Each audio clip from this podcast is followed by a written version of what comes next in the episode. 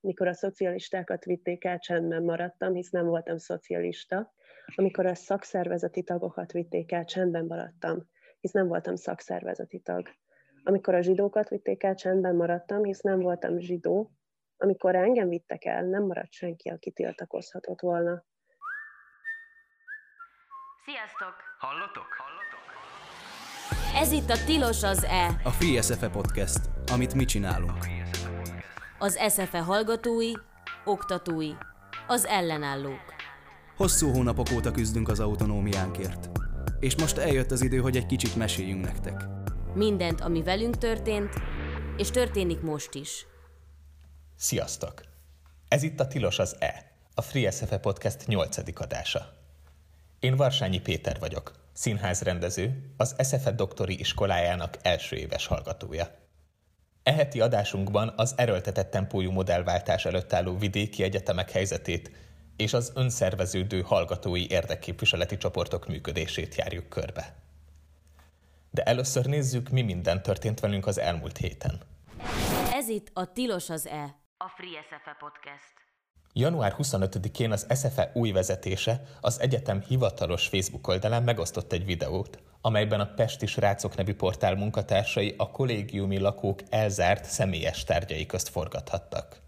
Az SZFE Kollégiumi Bizottsága a következő közleménnyel reagált az ügyre. A Színház és Filmművészeti Egyetem Kollégiumi Bizottsága és a Vasutcai kollégiumának lakói értetlenül állnak a tény előtt, miszerint 2021. januárjában bizonyos sajtóorgánumok munkatársai bejárást kaptak a kollégium területére a célból, hogy az ott lakók szobáiban személyes tárgyaik közt felvételeket készítsenek. Mindeközben a hallgatóknak, akiknek novemberben mindössze másfél nap leforgása alatt kellett elhagyniuk a kollégium épületét, rendkívül nehezen hozzáférhető és önkényes szempontok alapján kiosztott engedélyre van szükségük ahhoz, hogy egyszeri alkalommal beléphessenek az épületbe. A kollégium több szobájában maradtak személyes tárgyak, amelyekkel kapcsolatban nemrég azt a tájékoztatást kaptuk az illegitim kuratórium által megbízott kancellár helyettesétől, hogy azokat elzárva tárolják, biztonságban, és senki illetéktelen nem férhet hozzájuk. Ehhez képest a felvételek és elmondások alapján a stábok látszólag felügyelet nélkül lézenghettek az épületben.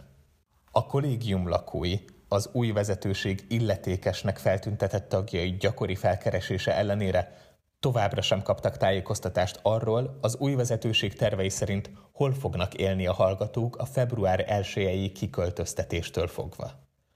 A Vasutcai épületből való kiköltözés időpontjáról is csak szóban, mintegy véletlenszerűen értesítették a kollégiumi bizottság egy tagját. Ezúton is szeretnénk jelezni a témát feldolgozó sajtóorgánumok munkatársai felé, hogy az SZFE Vasutcai kollégiumának épületében a korábbi, az újonnan megítélt jelenlegi költségvetés nagyjából 1/3-ának megfelelő összegből gazdálkodó vezetőségek rendszeresen részleges felújítási munkálatokat végeztek. Tavaly nyáron például a fürdőszobák kerültek sorra. Ezen kívül teljes körű, magas színvonalú felújítási tervek is születtek, ám egyetemünk ezek közül egyikre sem kapott támogatást a fenntartó minisztériumoktól, ahogyan az új kampusz iránti igény is minden adandó alkalommal figyelmen kívül lett hagyva az elmúlt évtizedek során. A hallgatók által ki nem festett szobákra egyetlen mentségünk van. Szabadidőnkben inkább tanultunk. Ez itt a Tilos az E, a Free SZFE Podcast. Az SZFE új illegitim vezetése nem csak propaganda videók terjesztésével töltötte a hetet. Eljuttattak az MTI-nek egy újabb tanári névsort, amelyben az eddigiek mellett szerepel András Ferenc filmrendező, Barnai Tamás MTV-a szerkesztő, Fonyódi Tibor regény- és forgatókönyvíró, Bán János író, Konc Gabriella vágó, Habermann Ernő producer és Koltai Lajos operatőr filmrendező neve is.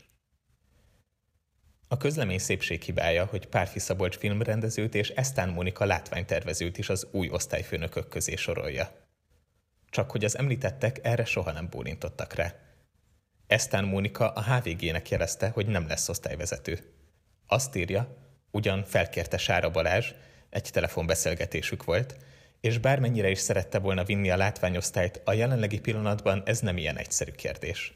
Ráadásul, mivel számítógépes játékszak lett meghirdetve, ahol nem is tanít, ezért abban maradtak, hogy Sára Balázs majd jelentkezik a konkrétumokkal, ha ez tisztázva van. Idézet? Sosem hívott vissza.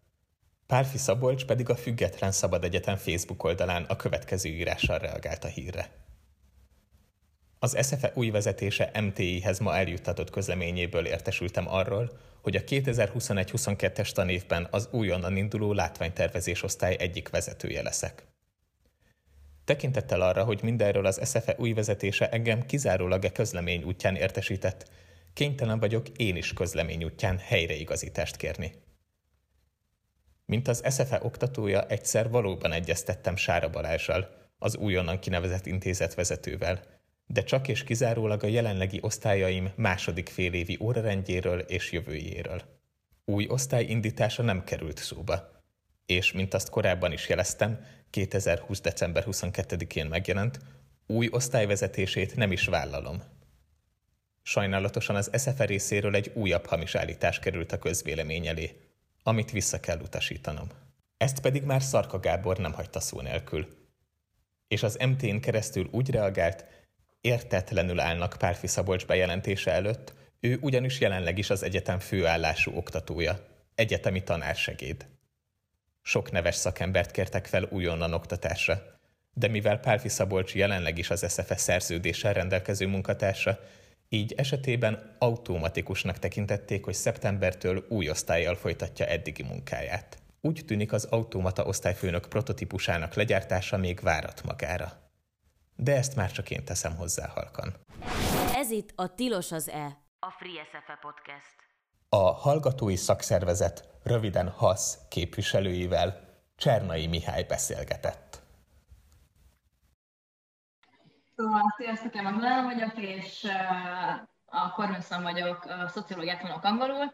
Sziasztok, én Direk vagyok, jogot hallgatok, immáron 5. éve. Én Milán vagyok, az ELTE-n tanulok történelmet. Sziasztok, én Bartal vagyok, én az ELTE-n tanulok filozófiát és történelmet, és én a Hallgatói Szakszervezetnek vagyok a tagja 2019 második felétől, szóval most már egy viszonylag hosszabb ideje. Én azt emelném ki, hogy azért vagyok a HaSzban, vagy azért vagyok ennek a mozgalomnak a HaSz tagjaként részese, mert fontosnak tartom, hogy a HaSz az egy olyan szempontot hoz be, ami kevéssé van érintve sok más szervezet által. Tehát például ugye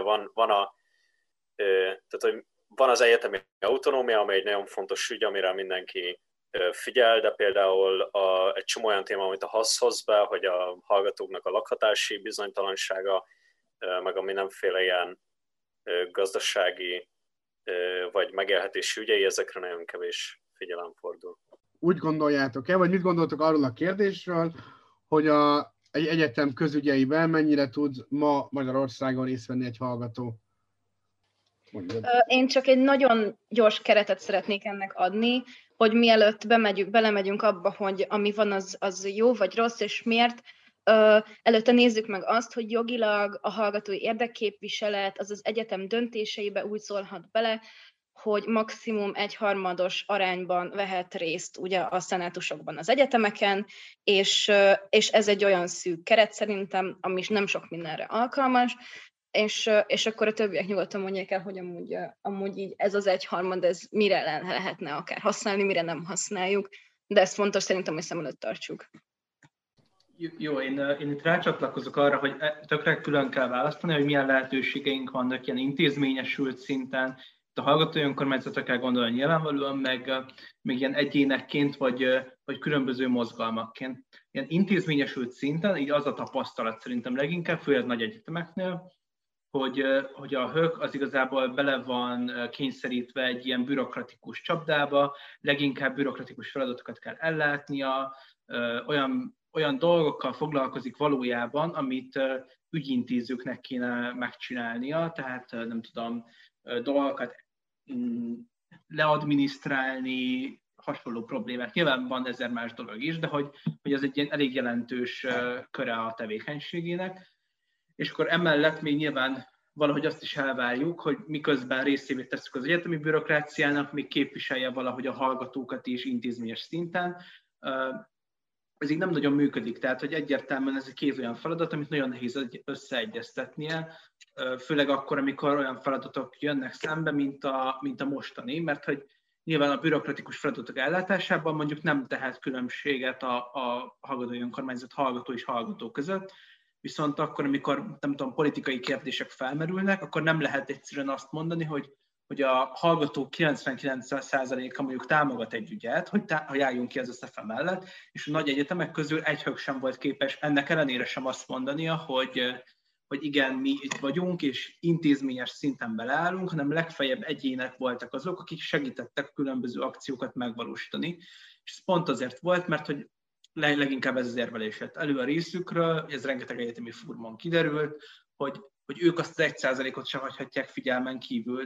És akkor most ezzel letudtuk nagyjából az intézményes részt, és az intézményen kívüli részben én azt látom, hogy leginkább akkor van lehetőségünk, amikor van valami ügy, ami felszínre hoz különböző felsőoktatási problémákat. Ez volt most össze például az SZFE kérdése.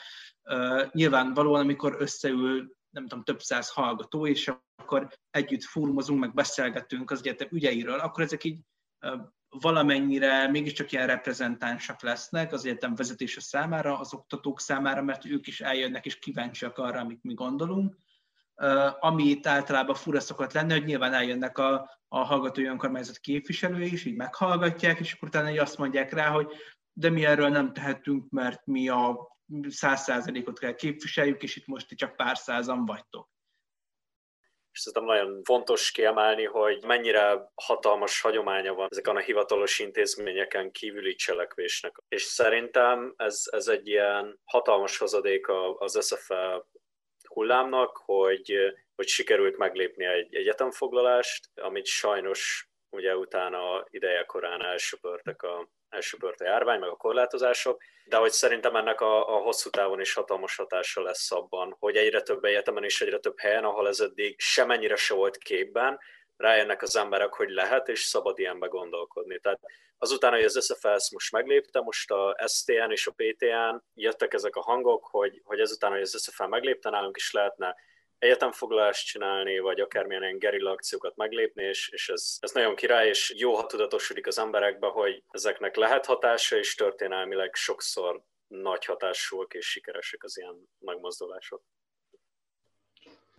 Illetve szerettem volna azzal kerekíteni, hogy ez így nagyon sötétnek hangzott, amit mi elmondtunk, de hogy arra szeretnék rávilágítani, hogy mint például, ahogy nálatok is volt, vannak más olyan egyetemek is, ahol a HÖK ebből a nagyon kis korlátozott hatásköréből, ami van neki, megpróbálja a maximumot kihozni, tehát tényleg emberek rengeteg energiát és időt nem spórolva csinálják azt, ami a feladatuk lenne, és nagyon-nagyon nehezen megy nekik így is, és ezt csak azért mondom, hogy tényleg látszódjon, hogy alapvetően a struktúrával és az intézménnyel van probléma. Nyilván az, hogy ez mit hoz ki a különböző emberekből, az egy tök másik kérdés, de hogy a legalapvetőbb probléma az az, hogy struktúrálisan lehetetlen egy ilyen intézményi rendszerben képviselni embereket, és ez, ahogyan kimegyünk majd az egyetemről, így az úgynevezett felnőtt életbe, azt fogja magával hozni, hogy hát igen, elfogadjuk azt is, hogy valójában, ahogy az ország működik, ahogy a képviseleti demokrácia működik, az is egy nagy kalapkaki. Ez itt a Tilos az E, a Free SZFE Podcast. Mi volt mondjuk az ilyen gyújtópont, vagy mit gondoltok, hogy mi volt az a nagyon konkrét esemény, aminek hatására mondjuk egy HaSz létre tudott jönni? Az a gyújtópont, az igazából az ELTE sztrájk, az volt az, ami után ez így igazán létrejött. Ugye a Gender Studies, tehát azoknak a mester szakos tudományoknak a törlése volt, és akkor volt egy ELTE sztrájk, ami nagyon nagy hangot kavart így médiában, és meg igazából tanulók közt. És akkor utána a CEUS-oknak is voltak ezek a sátrok a parlament előtt, mert ugye a CEUS is közbe folyt, és akkor az alapján igazából kezdtek összegyűlni emberek, és végül lett egy ilyen kezdeményezés, hogy akkor ebből legyen komolyan valamilyen folytatása a dolognak, hogy ez a hallgatói képviselet, ez így valahogy létrejöjjön, mint szervezet esetleg, aki tényleg itt támogatni tudja azokat a hallgatókat, akik egyébként bajban vagy olyan kérdésekkel állnak elő, amiket mondjuk máshol nem tudnak megkapni. Ugye itt egy elég fontos ilyen gyújtópontja volt az egész, nem tudom, ilyen munkásdiák szolidaritásnak abban, hogy ebből lett egy ilyen elég komoly tüntetés hullám, ami szerintem abban a szempontból elég egyedi volt, meg egy hatalmas változást hozott, hogy így kicsit azt éreztük, hogy itt most lehet valami. Ugye nyilván itt az volt a legfontosabb probléma, és amiben én ebbe igazából belecsöppentem 19 második felében, hogy hogyan lehet ezt amúgy hosszú távon fenntarthatóvá tenni. És szerintem ez az a kérdés az, amit még nem oldottunk meg teljes egészében, de azért az egy jó jel, hogy még mindig itt vagyunk, és még mindig csináljuk a dolgokat, mert hogy eltelt 2 év, vagy kicsit több is, és még mindig tudunk aktívan szervezetként fellépni bizonyos kérdésekben, és csak hogy rávilágítsak egy ügyre, ami szerintem itt tényleg így nagyon jól megmutatja ezt az egészet, hogy mi az a tér, amiben mi megpróbálunk így belépni. Az tényleg a kollégiumi helyzetek kapcsán merült fel, ugye többször is volt Magyarországon most már kollégium kiürítés, így egyik napról a másikra, és mind a kétszer sikerült egy viszonylag sikeres ilyen szolidaritási szállás kampányt, meg ilyen segítségkampányt így lefolytatni. Ennek tényleg az az értelme, hogy így azt lássuk be, hogy az ilyen egymást segítő, alulról építkező dolgok amúgy működnek. Tehát, hogy az, hogy több tucat embert el tudtunk helyezni, és nem kellett az utcára kerülniük egyik napra a másikra, amit amúgy az intézményes keretek, tehát az állam, az egyetem, stb. Nem volt képes megoldani. Ott egyszerűen egy alulról jövő építkező diákok így meg tudták valamennyire oldani ezt a feladatot, akkor is, amikor amúgy a saját intézményük vagy képviseletük cserben hagyta a diákokat. Sokakban a HaSzban volt és van is egy olyan érzés, hogy az összes társadalmi csoport Magyarországon, vagy összes mozgalom nagyon atomizált, nem működnek együtt, egyedül próbálnak fellépni a hatalom ellen, és így természetesen el is buknak. És nyilván, mint egyetemisták, az egyetemi mozgalmakkal is ezt láttuk, hogy akármi van az egyetemeken, akárki akármit megpróbál, ez lekorlátozódik arra, hogy csak az egyetemisták, meg esetleg egy nagyon kis réteg, aki támogatja őket, de egyszerűen nem történik meg az, hogy ebből ilyen nagyobb koalíciók fejlődjenek. És erről ugye, ahogy Bertold is mondta, ez a 18 végi rabszolgatörvényellenes tüntetés, ez egy olyan pillanat volt, amiben mi azt éreztük, hogy ez lehet egy kezdete egy olyan dolognak, ami összekapcsol ilyen különböző csoportokat az ellenállásra. És igen, úgyhogy ezen a diákmunkás szolidaritás jelszón túl is ez egy ilyen nagyon, nagyon fontos érték, tehát például ahogy megnézni, hogy azt hiszem augusztusban, mikor jöttek Pestre tüntetni a Vasastól, Dunaújvárosról, és náluk is ott volt a Free SZFE tábla, az egy rettentő apró gesztus volt, hogy oké, van náluk egy Free SZFE tábla, de az egyszerűen egy olyan érzés volt, hogy látni, hogy itt valahogy két ügy valamennyire próbálódik összekapcsolódni, aminek együtt már sokkal nagyobb ellenállási ereje lehet, az nagyon biztató. Abból, hogy megalakultunk, és elkezdtünk beszélgetni, láttuk azt, hogy szervezettség nélkül a diákok az egyetemi lét után sem fognak tudni valódi képviseletet szerezni maguknak, nem fognak tudni tájékozódni csak úgy az államon keresztül az össztársadalmi problémákról, és ezért szükség van egy olyan szervezetre, ami így akár segíti is őket abban, hogy majd amikor kilépnek az egyetemi életből, akkor tudják, hogy milyen problémák vannak, tudják, hogy azok ellen mit lehet tenni, hogy hogyan lehet segíteni. Tehát így az össztársadalmi szolidaritás felé dolgozunk, ez így az utóbbi időben lett így egészen nagyon tudatos, és akkor ezen felül még ami nagyon-nagyon fontos, az össztársadalmi szolidaritás, az az, hogy lássuk azt, hogy ami nálunk történik az egyetemeken, az mindenhol jelen van. Igazából ez lenne a cél, hogy összetudjuk kapcsolni azokat a problémákat, amik nálunk vannak, olyan dolgokkal, amik így igen, a tanulás miatt kicsit kívül esnek a zónán, az ilyen látószögünkön, de hogy lássuk azt, hogy amint kilépünk az egyetemről, ugyanez lesz, hogyha a hallgatók nem kezdenek el szervezkedni.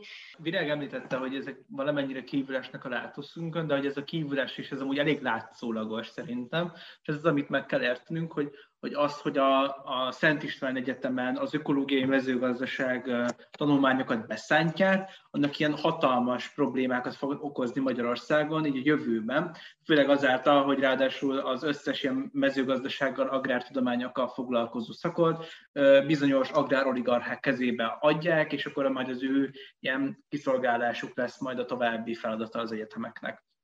Tehát ez ilyen elképesztő veszélyes hullámokat indíthat be, és ez az, amit látunk el, hogy ezek a problémák, amik látszólag amúgy kívül esnek így az átlagos hallgatónak a, nem tudom, látásmódján, azokat muszáj összekapcsolnunk, mert hogy ezek amúgy összefűződnek azzal, hogy mindeközben, amik történnek jelenleg az országban, meg kell küzdenünk a klímaválsággal, meg kell küzdenünk azzal az ilyen társadalmi igazságtalansággal, amit tényleg itt tapasztalhatunk, akár gondolhatunk gazdasági egyenlőtlenségekre, aminek tényleg a leglátványosabb kifutása mondjuk a lakhatási válság, ami igenis érinti a fiatalokat, és akkor csak egy példát mondtam.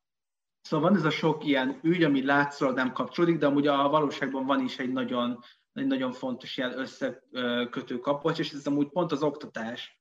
Tehát, hogy azáltal tudjuk ezeket a dolgokat megváltoztatni, hogy már egy igazságos oktatási rendszerben próbálunk meg igenis rá szoktatni arra a hallgatókat, hogy ez egy demokratikus rendszer, igenis nem tudom, észleljék azt, hogy ebben van beleszólási joguk, és hogy a kimenetek azok tényleg olyanok legyenek, hogy egy igazságos társadalom alapjait fektessük le, amiben ezek a kicsiben működő rendszerek utána majd a nagy egészben is tudnak így valahogy egy jobb világot megteremteni.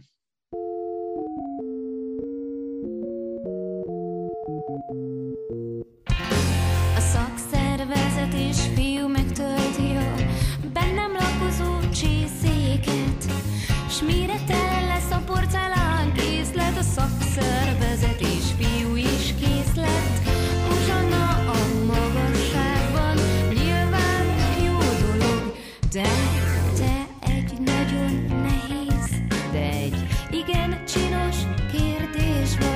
és hidd el nekem, hogy nem én vagyok a te egyszerű és egyértelmű és egyetlen egy válaszod.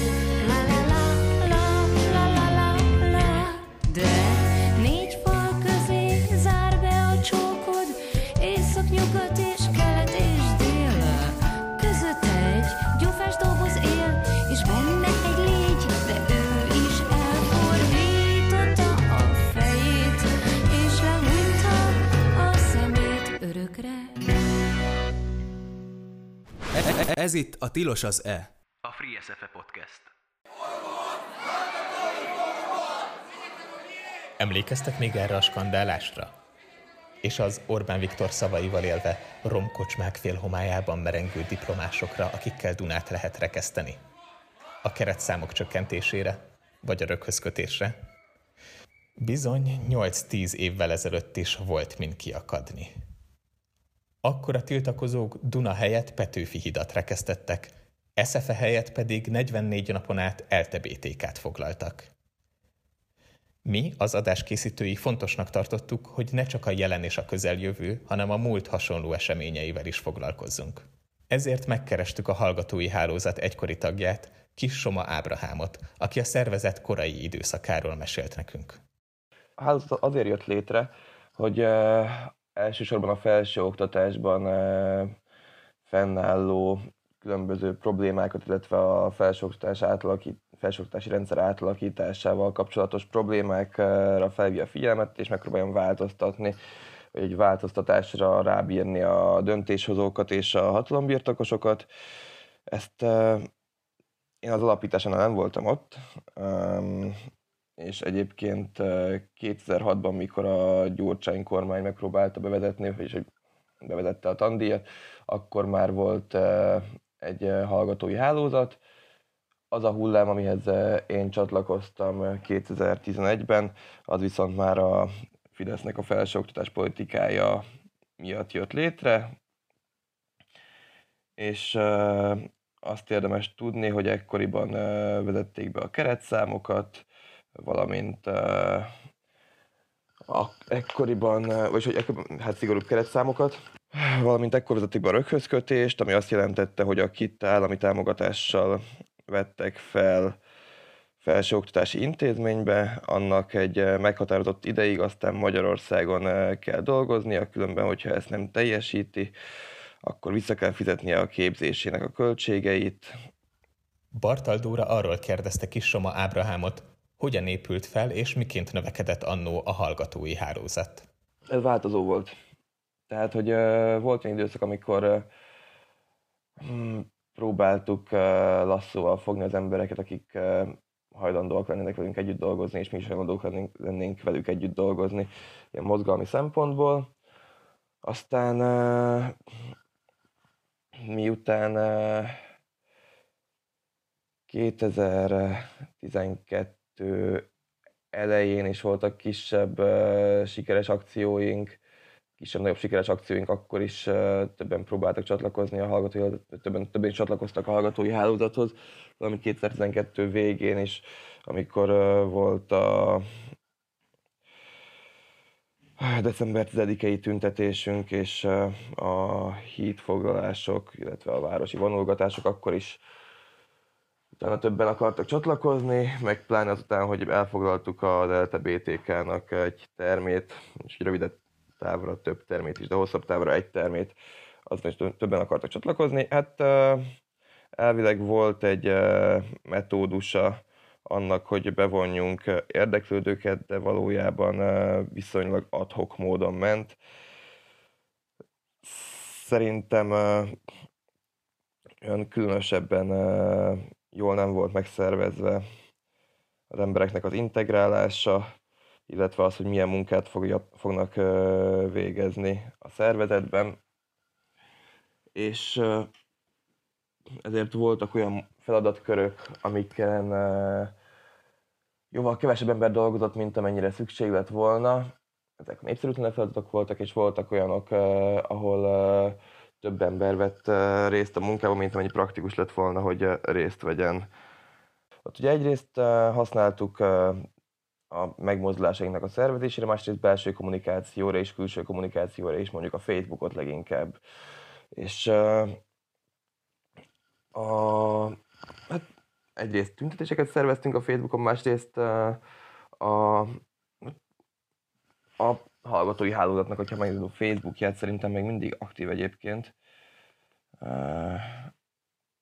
Ott folyamatosan kommunikáltuk a véleményünket arról, hogy egy adott kérdésben mit csinál mondjuk a kormányzat, mit kéne csinálni a hallgatói önkormányzatnak, a hallgatói hálózat mit gondol erről. Tehát interpretáltuk a körülöttünk lévő világot. Megnézhetett, hogy van mondjuk egy csomó mém, amiket akkoriban feltöltöttünk. Egyébként szerintem más is aktívan használtam már ekkor az ilyen Facebookos platformokat, tehát hogy a kormánynak a kommunikációjában is fontos szerepet töltött már ekkor is a Facebook, vagyis ebben nem voltunk szerintem annyira úttörők. A másik viszont az, hogy volt egy olyan rendszerünk is, ami nem a Facebook, amit viszont belső kommunikációra és döntéshozatalra használtunk, ez egy ilyen online döntéshozatali platform volt. Voltak a hőokkal, meg helyi hőkökkel tárgyalásaink, általában elég kudarcosak voltak.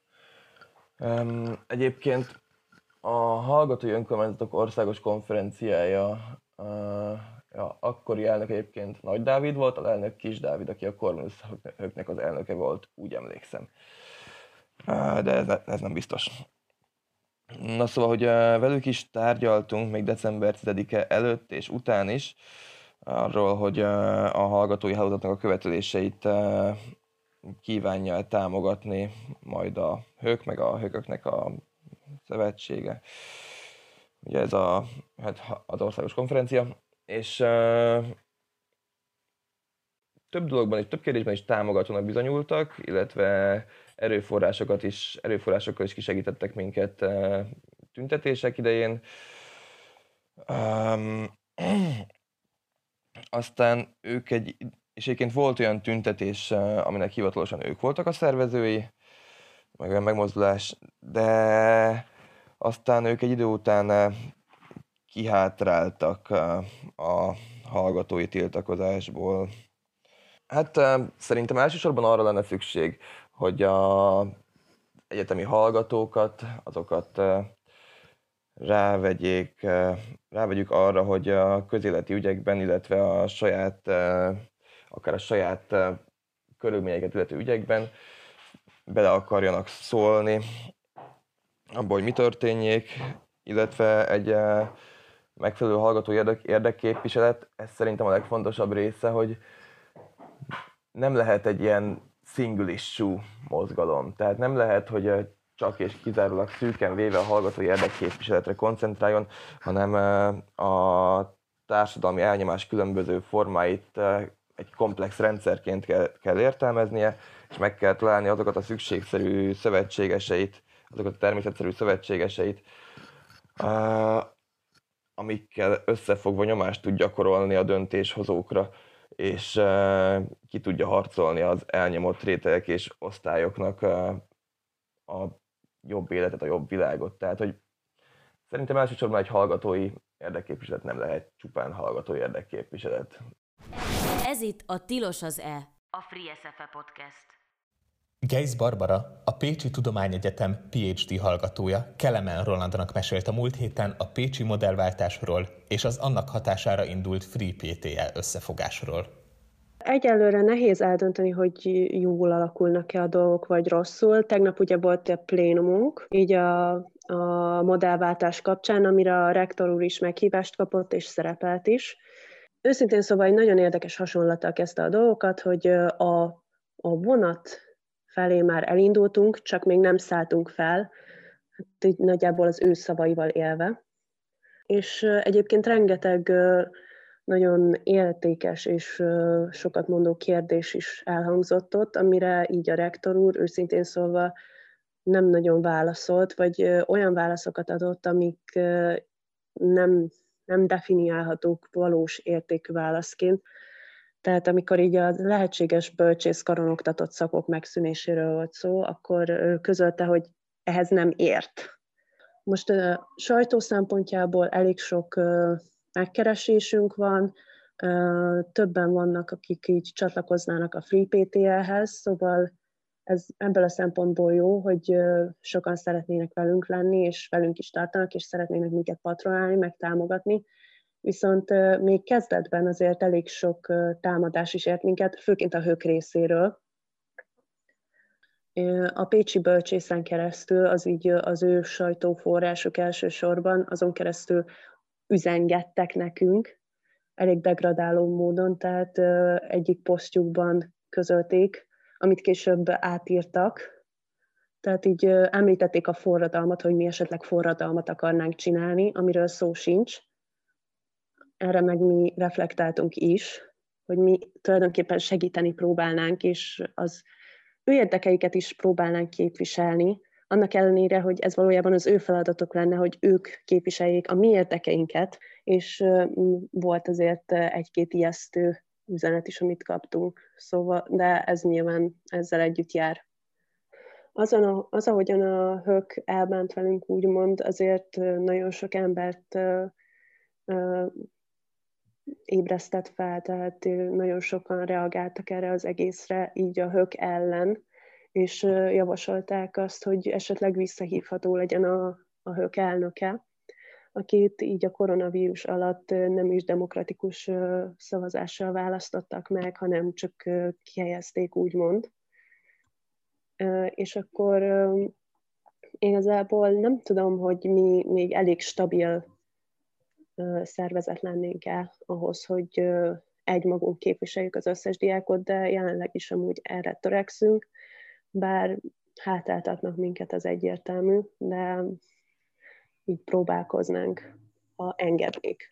Van Martin Niemöller, kevesen ismerik csak az idézetét, ő tehát egy tengeralattjárós volt így a második világháború előtti időben, és aztán a náci Németországban szimpatizálni kezdett a nemzeti szocializmussal, és kiszolgálta az akkori rendszert, de az ő idézeten nagyon híres, és mint olyan ember, aki így eladta magát, úgymond.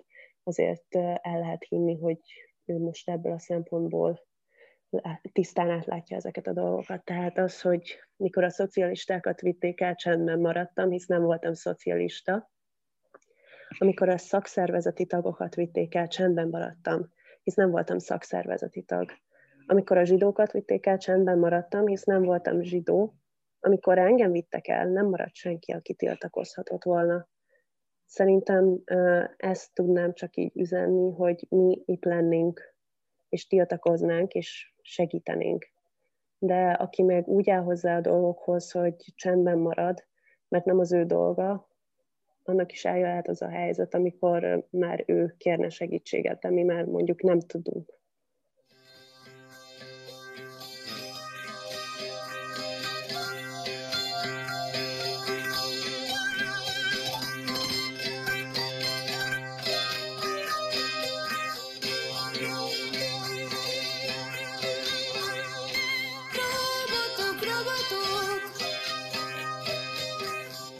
Hisztok, dolgoztok, robotok, robotok, jaj, de milyen alusztok, a halál negatív, az élet pozitív, szíven jó, hát kiáltok, ébredjetek, robotok, robotok, robotok, eztek, hisztok, dolgoztok.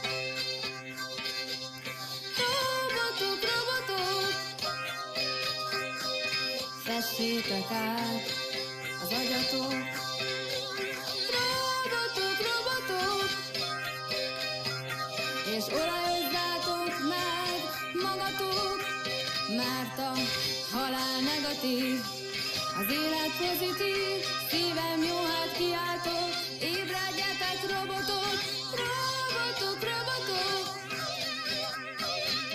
fessétek át az agyatok. Mindeközben Szegeden két hallgatói csoport, a Free SZTE és a Veritas Virtus Libertas is küzd az igazságért, a bátorságért és a szabadságért. A VVL alapítóival, Körmendi Zoltánnal és Papp Bence Gáborral Bartal Dóra beszélgetett. Körmendi Zoltán vagyok, negyedéves tanárszakos hallgató magyar történelem orientáltsággal, és a VVL-nek vagyok a tagja, alapítója Bencével. Ezt 2019-ben hoztuk létre az oldalt. A Magyar Tudományos Akadémia beszántásakor szerveztünk szolidaritási akciót vele itt Szegeden. Ugye ez a VVL, ez azt jelenti, hogy Veritas Virtus Libertas, ami a Szegedi Egyetemnek a mottója, jelmondata.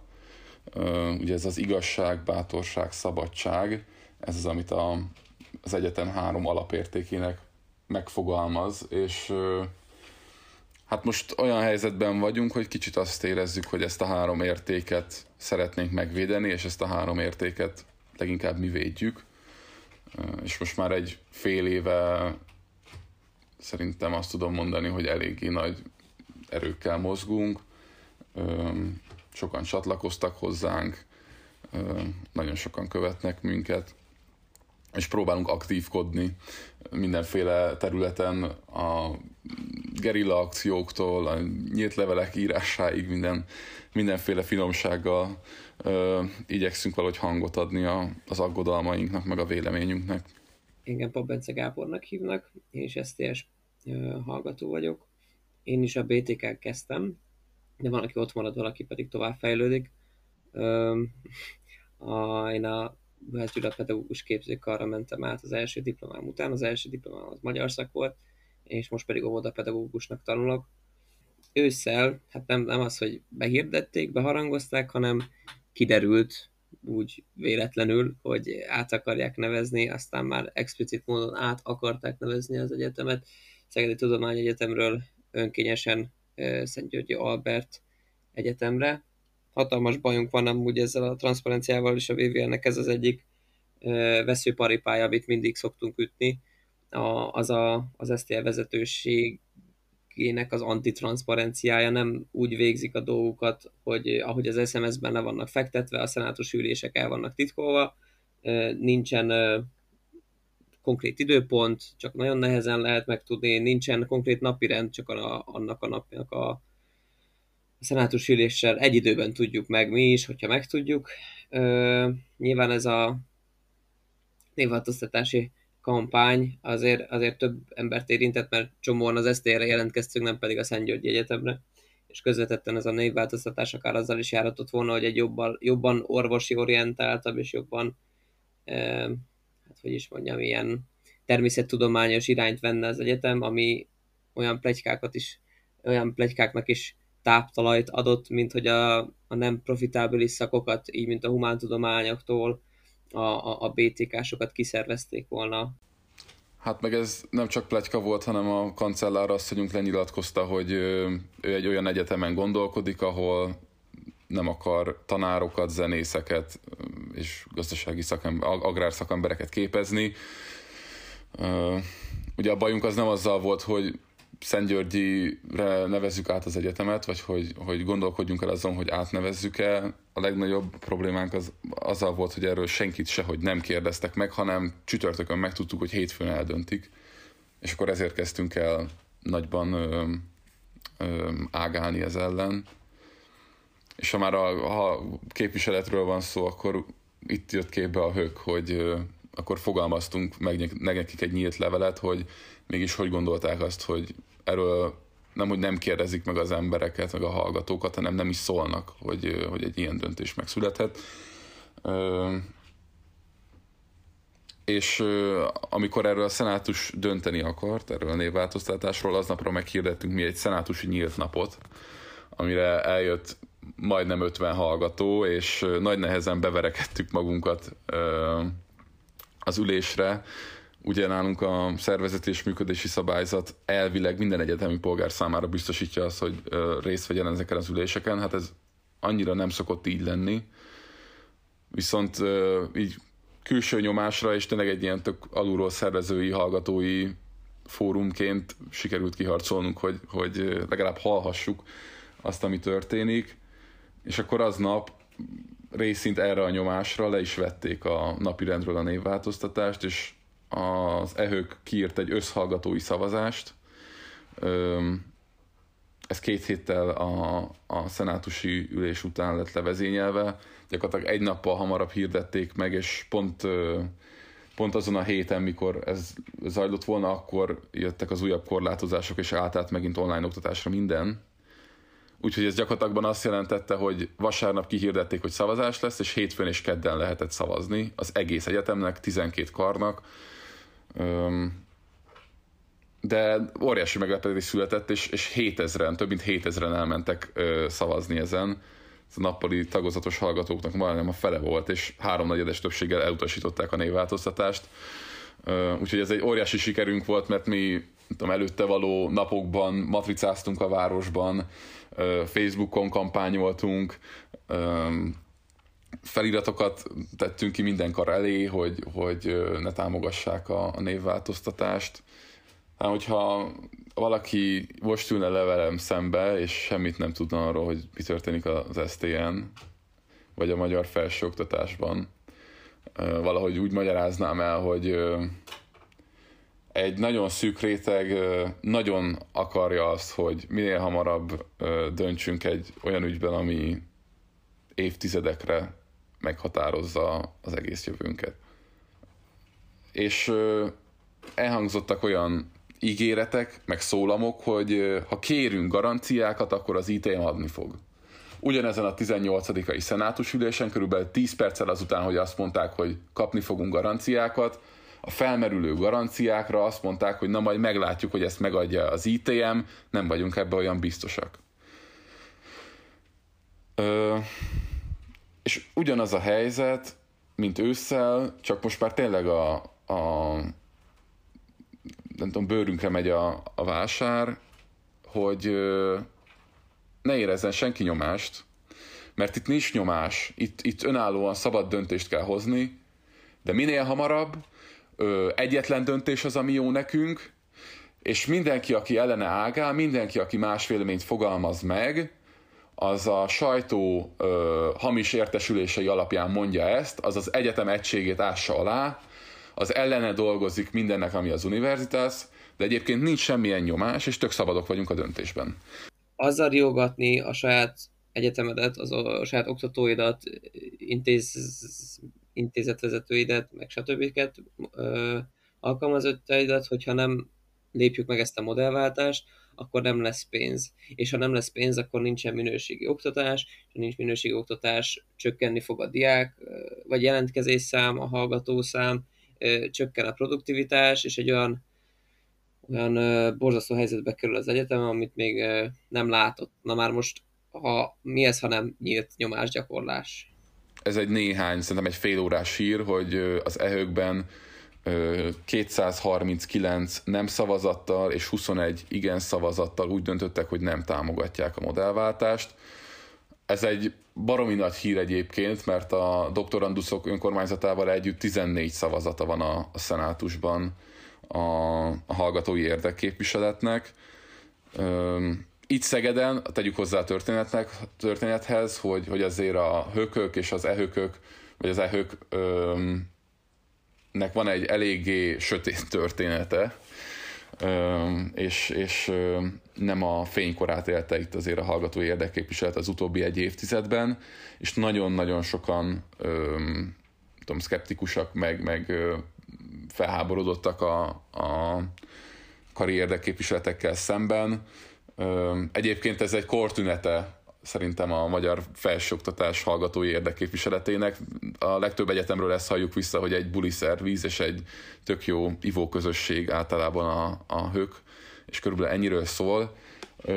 Most ebben a helyzetben, a modellváltásban szerintem itt Szegeden büszkébbek lehetünk a hallgatói önkormányzatunkra, mint Debrecenben, ahol ellenvetés nélkül a hallgatók teljes figyelmen kívül hagyásával megszavazták a modellváltást, vagy Pécsen, ahol a hallgatók gyakorlatilag folyamatos nyomása mellett, Pécsen a hallgatók folyamatosan keresték a hököket, ennek ellenére mégse mutatkozott semmilyen nyitottság a hallgatói önkormányzat részéről arra, hogy meghallgassák őket. Itt Szegeden most ezzel az összképviselői szavazással szerintem az eddigi modellváltó egyetemek közül talán az SZFE után kitett magáért a hökünk. De hát van mihez képest fölhozni magukat, azt tuti. Megkértük a követőinket, hogy zargassák az SZTE vezetőségét, így elsősorban a kancellárasszönt és Robó László rektorulat. Mi szerint szeretnénk, hogyha transzparensen és nyíltan az SMS szerint működne az ülés, és ennek meg is lett az eredménye. Hát nagy lelkűen adtak 20 hallgatói helyet az egy ülésen, és 40 oktatói helyet biztosítottak számunkra. Szerencsére ez most a mostani, azaz a holnapi, ma déli ülésen, ha minden igaz, akkor több lesz, már több mint 800 hallgató és közel 500 oktató jelentkezett erre a mai gyűlésre, meghallgatni a modellváltás körüli döntéshozatalt. De szoros meccs lesz, ez tuti. Néhány szavazat fog itt dönteni, ahogy látjuk a csapatokat, ahogy felsorakoznak. Minden a legnagyobb rendben, stenót folyik az ereimben. Minden a legnagyobb rendben, stenót folyik az ereimben. Minden a legnagyobb rendben, stenót folyik az ereimben. Az SZTE január 18-ai szenátusi ülésén Szajbéli Mihály professzor a modellváltás kockázatairól, az egyetem valódi autonómiájához való ragaszkodás fontosságáról, és a döntéshozók történelmi felelősségéről mondott beszédet. A szöveget most Álnagy Attila bábszínész szakos hallgató felolvasásában hallhatjátok. Sikeres országokban az állam tartja fenn az oktatási rendszer alapműködését. Az általános iskoláktól kezdve az egyetemekig, az infrastruktúra és a működési költségek biztosításától a megfelelő bérezésig. Az egyéb pályázati és piaci forrásokat ezeknek az intézményeknek nem napi működési költségeik biztosítására kell megszerezniük, hanem a kiválóságukat biztosító tudományos és oktatási innovációik fedezésére. Az alapítványi intézményeket jellemzően nem az állam hozza létre. A magyar felsőoktatás már a Kádár rendszerben is alulfinanszírozott volt, és ezen nem történt változás a rendszerváltás után, sőt, előbb a Bokros csomag, majd a Széll Kálmán terv nyomán forráskivonások történtek. Az állami finanszírozás léte azonban sokáig nem kérdőjeleződött meg. A 2016-os Fokozatváltás a felsőoktatásban címet viselő szakpolitikai stratégia viszont alapvető és véleményem szerint helytelen fordulatot hozott. A piaci szemléletet és a gazdaságosság kérdését tette központi elemmé, és az egyetemeket az önfenntartás irányába terelte.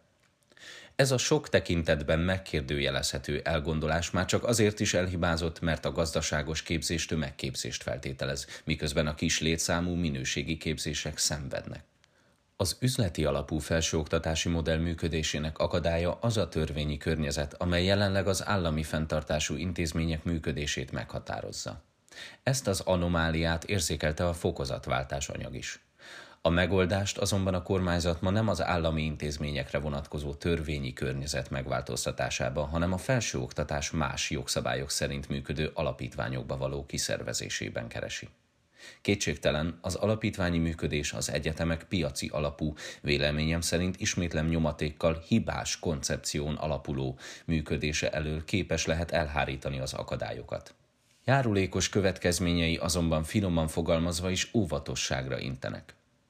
A szombaton kiküldött szenátusi tájékoztató az alapítványi forma legfőbb áldásaként az egyetem autonómiájának növekedését említi. Mondhatnám, azt is súlykolja, hiszen összesen 7 alkalommal használja az átalakítás melletti érvként.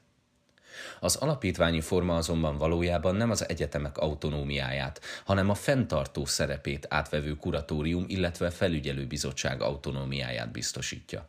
Mégpedig mind a felülről érkező mindenkori kormányzati, mind az alulról, azaz az egyetem karairól és egyéb szervezeti egységeitől érkező kezdeményezésekkel szemben. A kuratórium bebetonozott szervezet, tagsága örökös, csak lemondás vagy elhalálozás esetén újítható meg. A helyek betöltéséről a kuratórium maga dönt.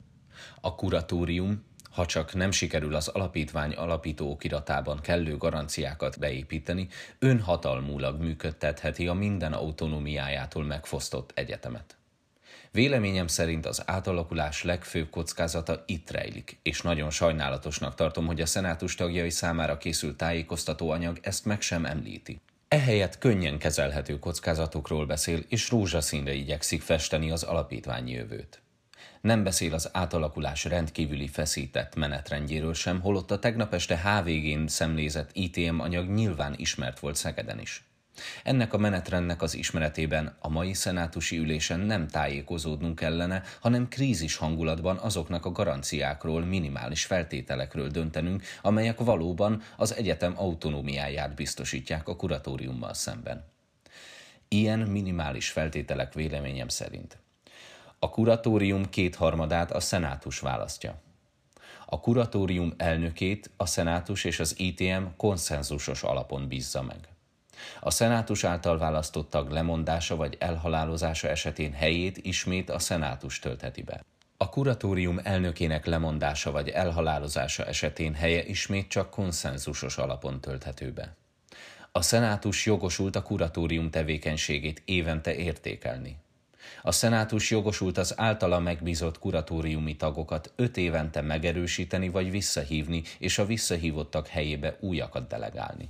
A garancia rendszer finomítható és bővíthető, például a szakszervezetnek az egyetem honlapján közzétett állásfoglalásának a figyelembevételével. Képviseletéhez azonban a rektori vezetés elköteleződése szükséges. Javaslom, a szenátus a mai ülésen nyilvánítsa ki azt a véleményét, hogy az átalakulást csak megfelelő garanciarendszer birtokában támogatja, és ezzel adjon erős, ugyanakkor kötött mandátumot a rektori vezetés kezébe. A bevezetőben elmondottak alapján mindez persze csak kármentés. Tény azonban, hogy a felsőoktatás megfelelő állami alapfinanszírozást biztosító modelljének a bevezetésére ma nincsen lehetőség. Itt jegyzem meg, hogy az alapítványi forma mézes madzagjaként ígért 30%-os béremeléssel az egyetemi tanársegéd nagyjából az Aldi pénztáros bérét érné el. Ahhoz, hogy a felsőoktatásban dolgozók az orvosok bérrendezését követő bértáblának csak a nyomába is érjenek, minimálisan 100%-os azonnali és általános béremelésre lenne szükség. Visszatérve azonban a garanciákhoz. Abban az esetben, ha azok nem érvényesíthetők, úgy élnünk kell azzal az ITM által felkínált lehetőséggel, hogy döntésünk minden rövidtávú kedvezőtlen következményét vállalva visszautasítjuk az alapítványi formára való áttérést. Szeretnék mindenkit emlékeztetni arra, hogy miniszterek és kormányok jönnek-mennek, előbbiek gyakrabban, utóbbiak ritkábban. Így ami rövid távon az egyetlen jó lépésnek tűnik, az hosszabb távon bal lépésnek bizonyulhat. Meggyőződésem, hogy valódi biztonságot az egyetem számára nem adhat más, mint a valódi autonómiájához való ragaszkodás. Ebből a rendszerváltáskor kialakult és törvénybe foglalt autonómiából változó kormányok alatt már sokat veszítettünk, de most a maradékot is könnyen elveszíthetjük. Szeretném szenátortársaim figyelmét felhívni a felelősségünkre. A döntés, amelyet majd meghozunk, nemzedékek tanulási, oktatási, kutatási lehetőségeit határozza meg. Így döntésünk egyértelműen történelmi, és a történelem ítélőszéke előtt tartozunk felelősséggel érte. Köszönjük, hogy velünk tartottatok! Ez volt a Tilos az E, a Free SZFE Podcast 8. adása. Az adást Varsányi Péter és Kelemán Roland szerkesztette. Hang- és utómunka Gyöngyösi Ádám. Közreműködött Artim Rebeka Zita, Bartal Dóra, Csernay Mihály és Álnagy Attila. Köszönet a Tilos az E munkacsoport minden tagjának és a Tilos Rádiónak. Jövő héten folytatjuk. Ez itt a Tilos az E, a Free SZFE Podcast. Minden, ami velünk történt, és történik most is. Annyi mindenen keresztül mentél már, mondd, hogy legalább valamit tanultál, hogy megjegyezted, ami fontos, mondd, hogy megértetted, amit kell, te is kipróbáltad, milyen sínek között vonat elől futni el. Jaj, nem tudom milyen, nincsenek rá szavak. Jaj, dehogy nincsenek, csak te nem tudsz sokat. Ugye megértetted most már, mennyire jó volt ez így neked?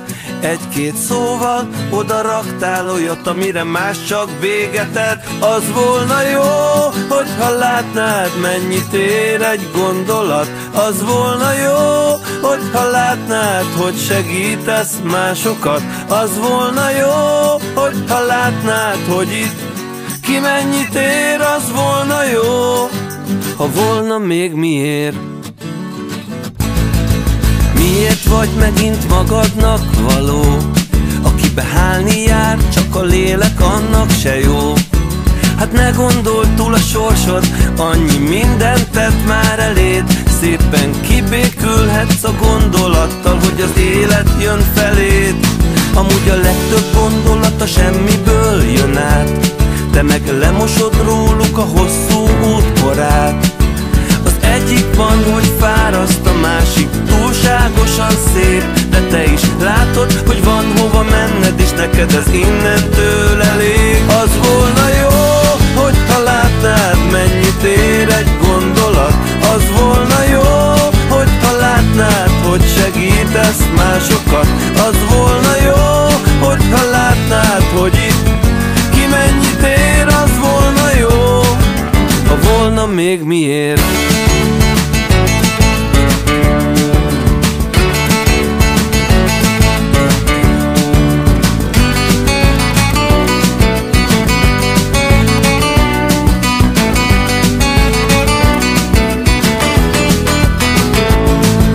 Hogy hogyan működik az élet, csak tudom, de hogyha megírod, talán másképp gondolom. Eleget hallottál már ahhoz, hogy felfoghasd, mi van. Éppen eleget éltél már ahhoz, hogy élhess végképp gondtalan. Csak mert perek az életed, ezt élned kell tovább. Itt nincs kibúvó, hogy meghalnál inkább. Mert lehet, hogy nem vagy otthon ezen a világon sehol. Lehet, hogy nem vagy otthon, de azért mégiscsak vagy valahol. Remélem te is majd, mennyit ér egy gondolat. Remélem te is láthatod majd, hogy segítesz másokat. Remélem rájössz te is majd, hogy itt ki mennyit ér, az volna jó, ha volna még miért.